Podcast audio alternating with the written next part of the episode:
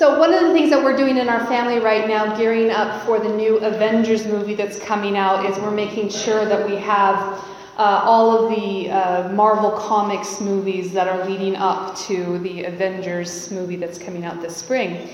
And so we recently picked up the most recent one that came out um, uh, last fall Guardians of the Galaxy. Has anyone seen Guardians of the Galaxy? A couple folks, a couple folks have. Um, it's really an excellent movie. I really do recommend it. It's an excellent movie, even if you're not a comic book movie kind of person. It's it's an excellent movie um, because it tells the story of the most unlikely set of heroes. They're really anti heroes. It's a ragtag group of folks that you would never expect to be heroic in any way mercenaries, assassins, criminals who gather together and, in the face of all that is wrong in, this, in, the, in the universe, in the galaxy, they gather together to do what is right and good and they become the guardians of the galaxy, and they save the galaxy from destruction.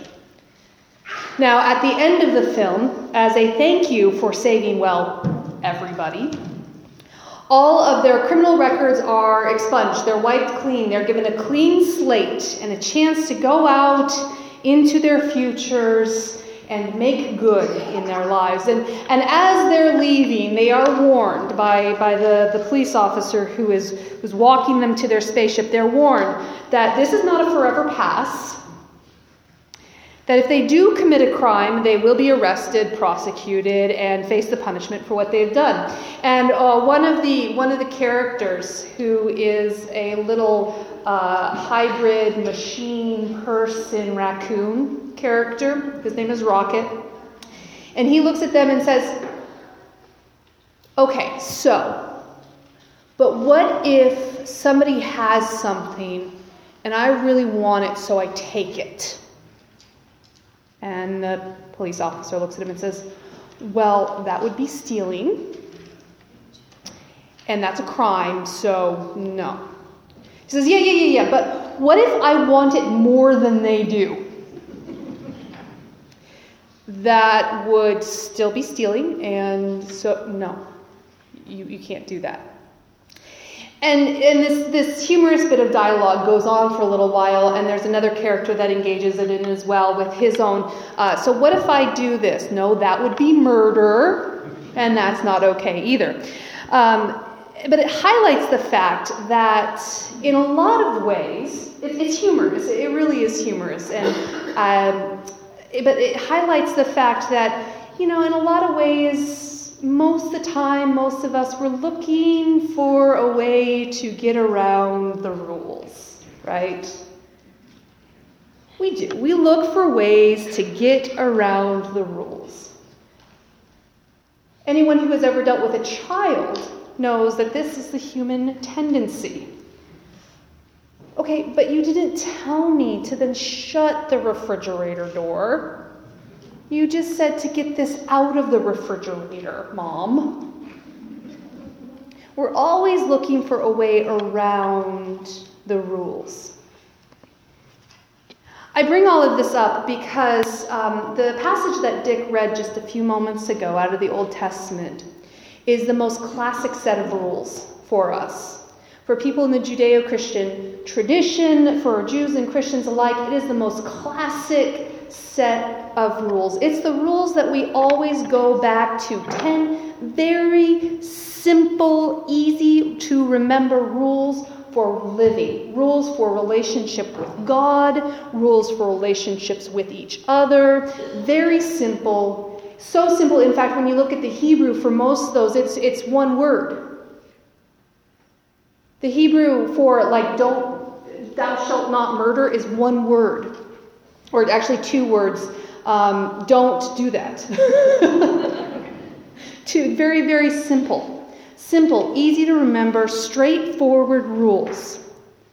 But again, we're human, and we're always looking for a way around those rules, even when we don't think that we are. So if I take that, but what if I need it more than they, what if they're not using it? What if they don't really want it? What if they just left it out on their porch and they haven't had it out of the, off of their porch in ages? Can't they just take it? They're not using it. They don't need it, right? No, that's stealing. Problem sometimes, though, with the rules.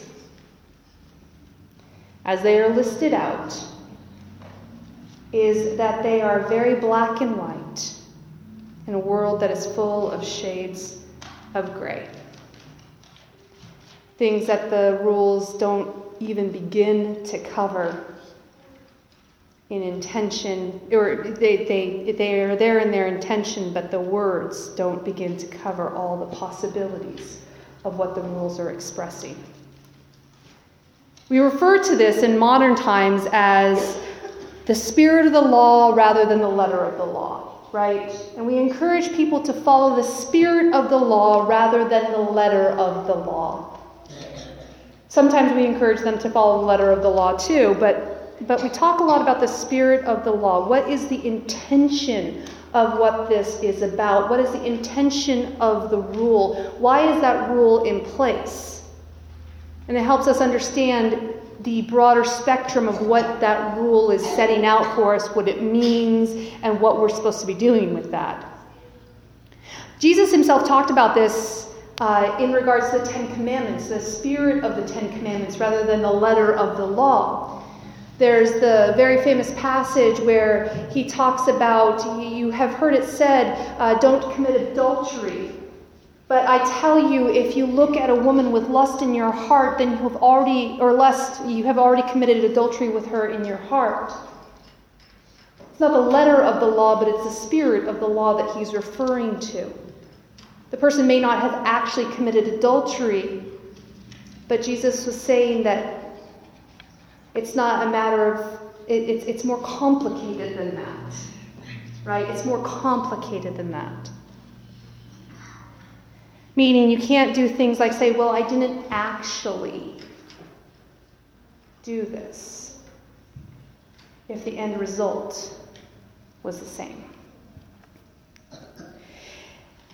And I, I, bring all of this up because I think that this is the whole reason why these two passages are placed together the passage from Exodus that Dick read, and then the Gospel of John passage about what Jesus did in the temple that day at the beginning of the Passover.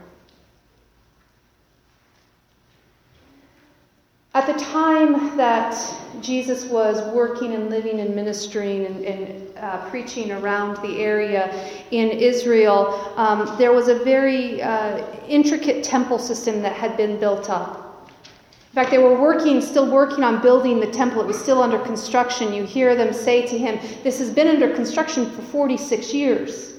And part of making sure that they were able to construct the temple is they had to raise the money to build the temple, right? Makes sense. They had to raise the money to build the temple, and they had to do that in some way. Not only that, but uh, there were a number of people who found ways to make a living centered around what was happening at the temple. Because the rules at the time stated that uh, people, in order to uh, in order to be forgiven of your sins, or in order to do certain things, or in order to go through your ritual cleansing, you had to go to the temple and do these certain things. A lot of times they involve sacrifices, animal sacrifices, grain sacrifices, uh, different types of sacrifices. Uh, there was also the, the bringing of, of money to the temple to be given in a certain uh, way and in a certain manner. And so there were all these different types of offerings that you would come and you would bring to the temple. But part of the problem is, is people were coming from so far out, right? That they weren't going to want to bring if they needed to if they needed to bring a cow for a sacrifice they weren't going to want to bring a cow on a three-day trek into the city to bring it to the temple one that is just incredibly unwieldy and a little bit of a pain but also, what would happen if you would get to the temple and realize that there was something wrong with the cow?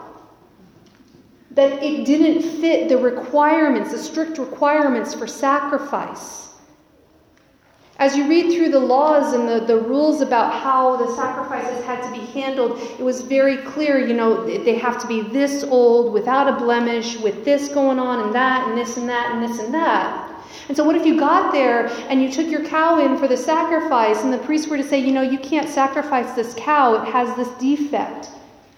So then you're stuck in Jerusalem without a cow to sacrifice and a cow that you've got to take home. And so people would go to Jerusalem with the money to buy the cows, or the pigeons, or the lambs, or the doves, or whatever it was that they needed to sacrifice, to offer to God.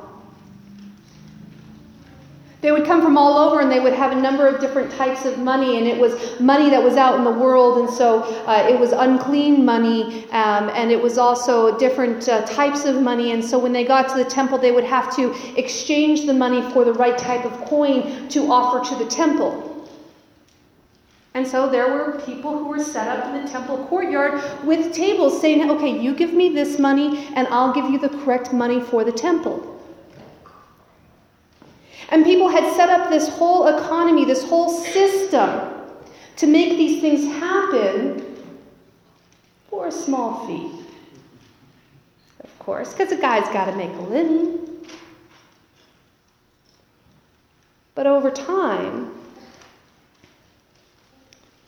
those fees were not so small. There was significant markup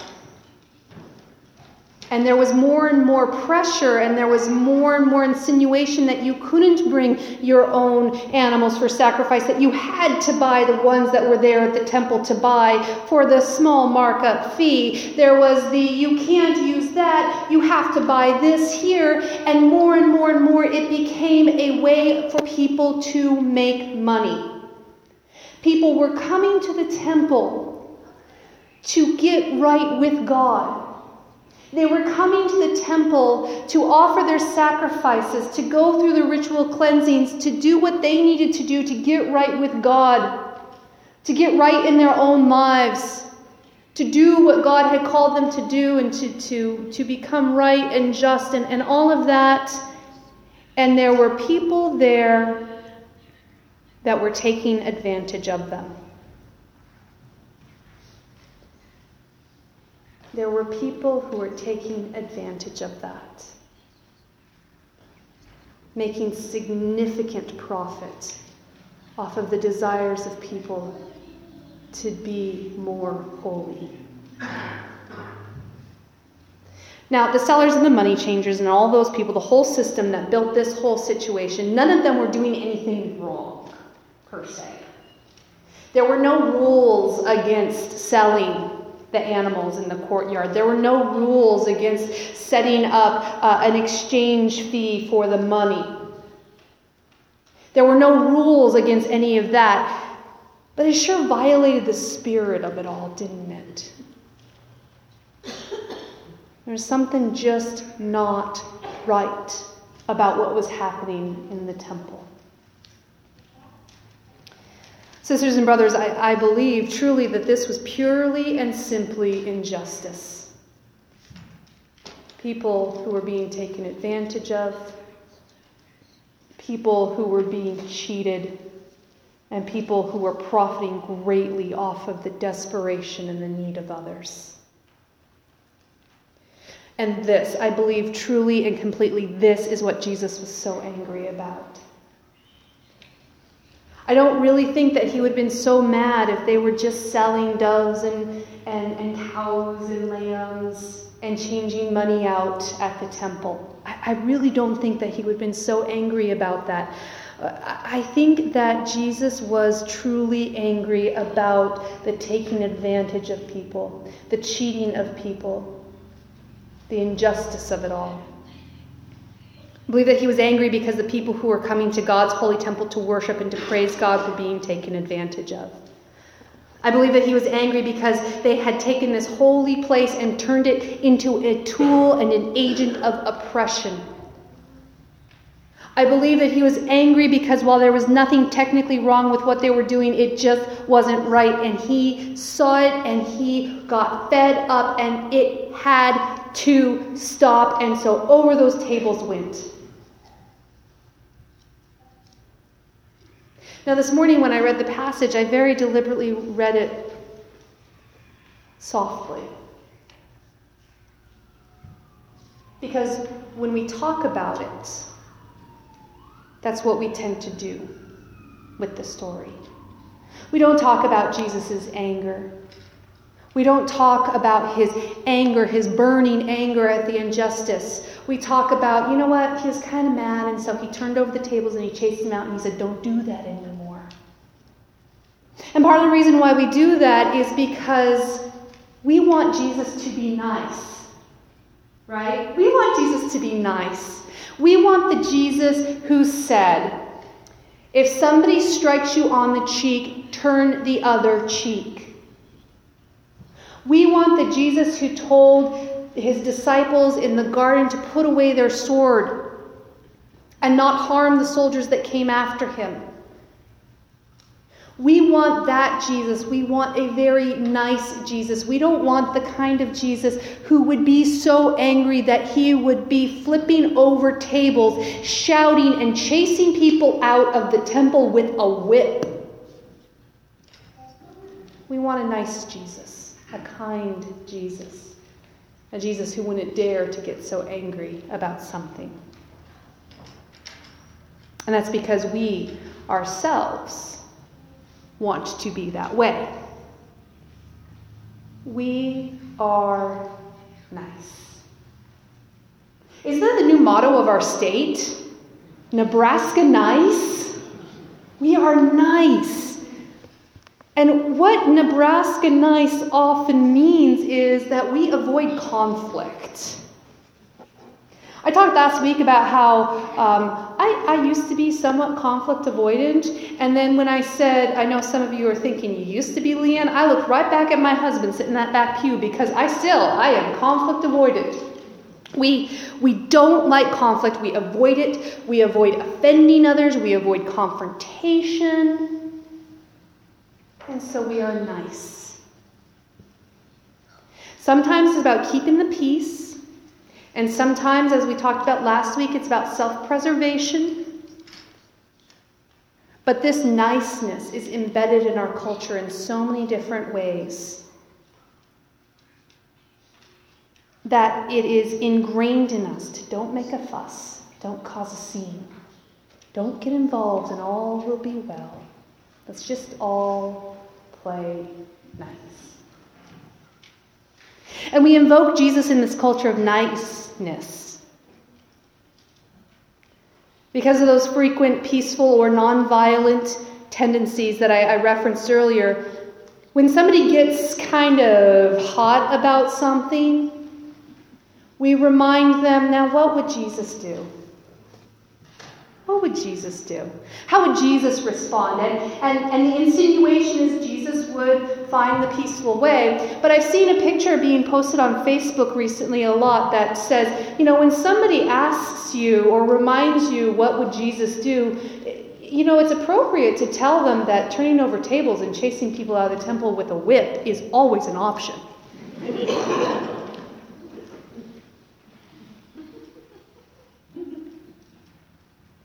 because Jesus was angry. And that was okay. And you know what? I believe that there are times when we are called to be angry.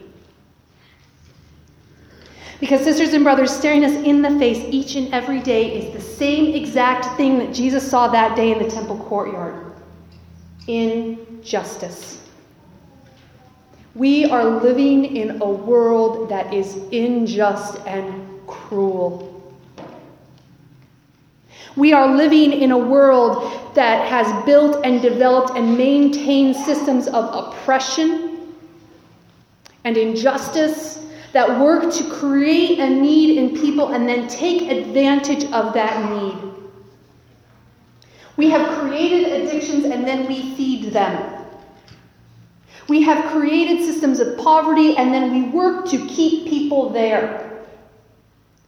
We live in a world where a parent so desperate to feed their children could enter into a business on the street a legal business and take out a simple $200 advance on their paycheck that could end up costing them over $1,000 within just a few months' time. We live in a world where young men and women need to go into $100,000 or more of debt simply to get the education necessary to secure a 25 or $30,000 a year job, a debt that they can almost never pay off. We live in a world where children, children as young as and younger than those sweet, innocent children who sat on the floor with me just a few minutes ago, are working in mines, in unsafe conditions, in order to help put food on their families' tables. We live in a world where women can be fired from their family's only source of income simply for getting pregnant. We live in a world that is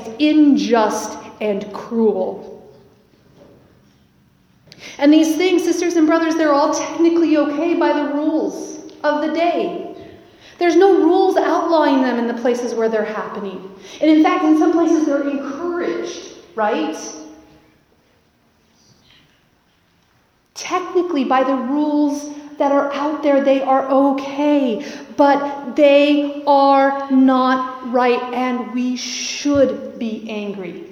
We should. We should be angry at systems of oppression and injustice. We should be angry at the systemic poverty that keeps generations and generations of people living hand to mouth or worse. We should be angry at corruption.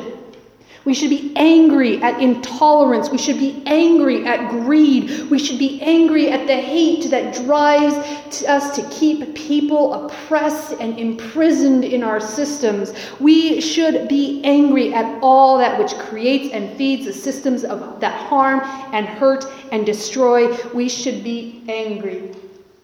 Angry at a world that can shrug its shoulders when any of these things cause the death of another human being and say,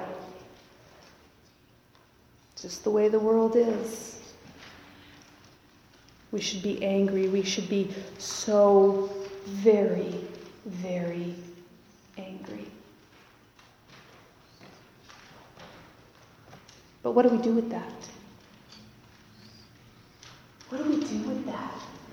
If we just walk around angry at this stuff all the time, it does us no good. It does the world no good because anger without an outlet only breeds a sickness, a bitterness, a seething pit of bile within us that eats our hearts and our souls and our lives from the inside out.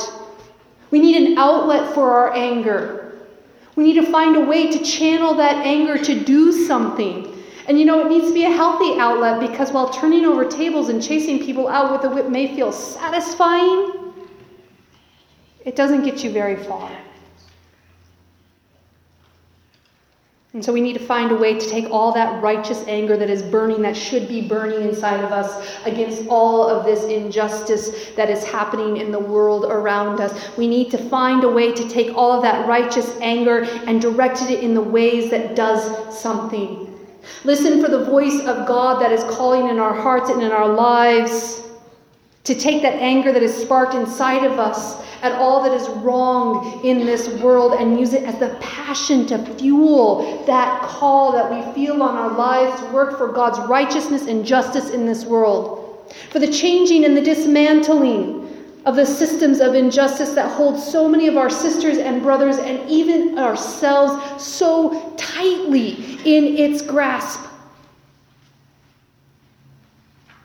To get involved to stand up, to stand up against injustice and stand up for what is right and good in this world, to learn.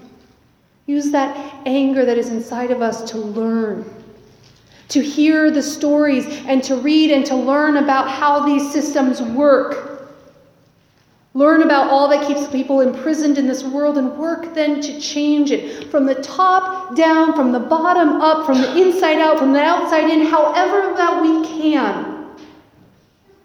To speak, to speak out, to act, to share love, to show mercy, to give kindness, to do. In the face of injustice and oppression and violence and all that is wrong in this world, we don't need to be nice, sisters and brothers. We need to do what is right.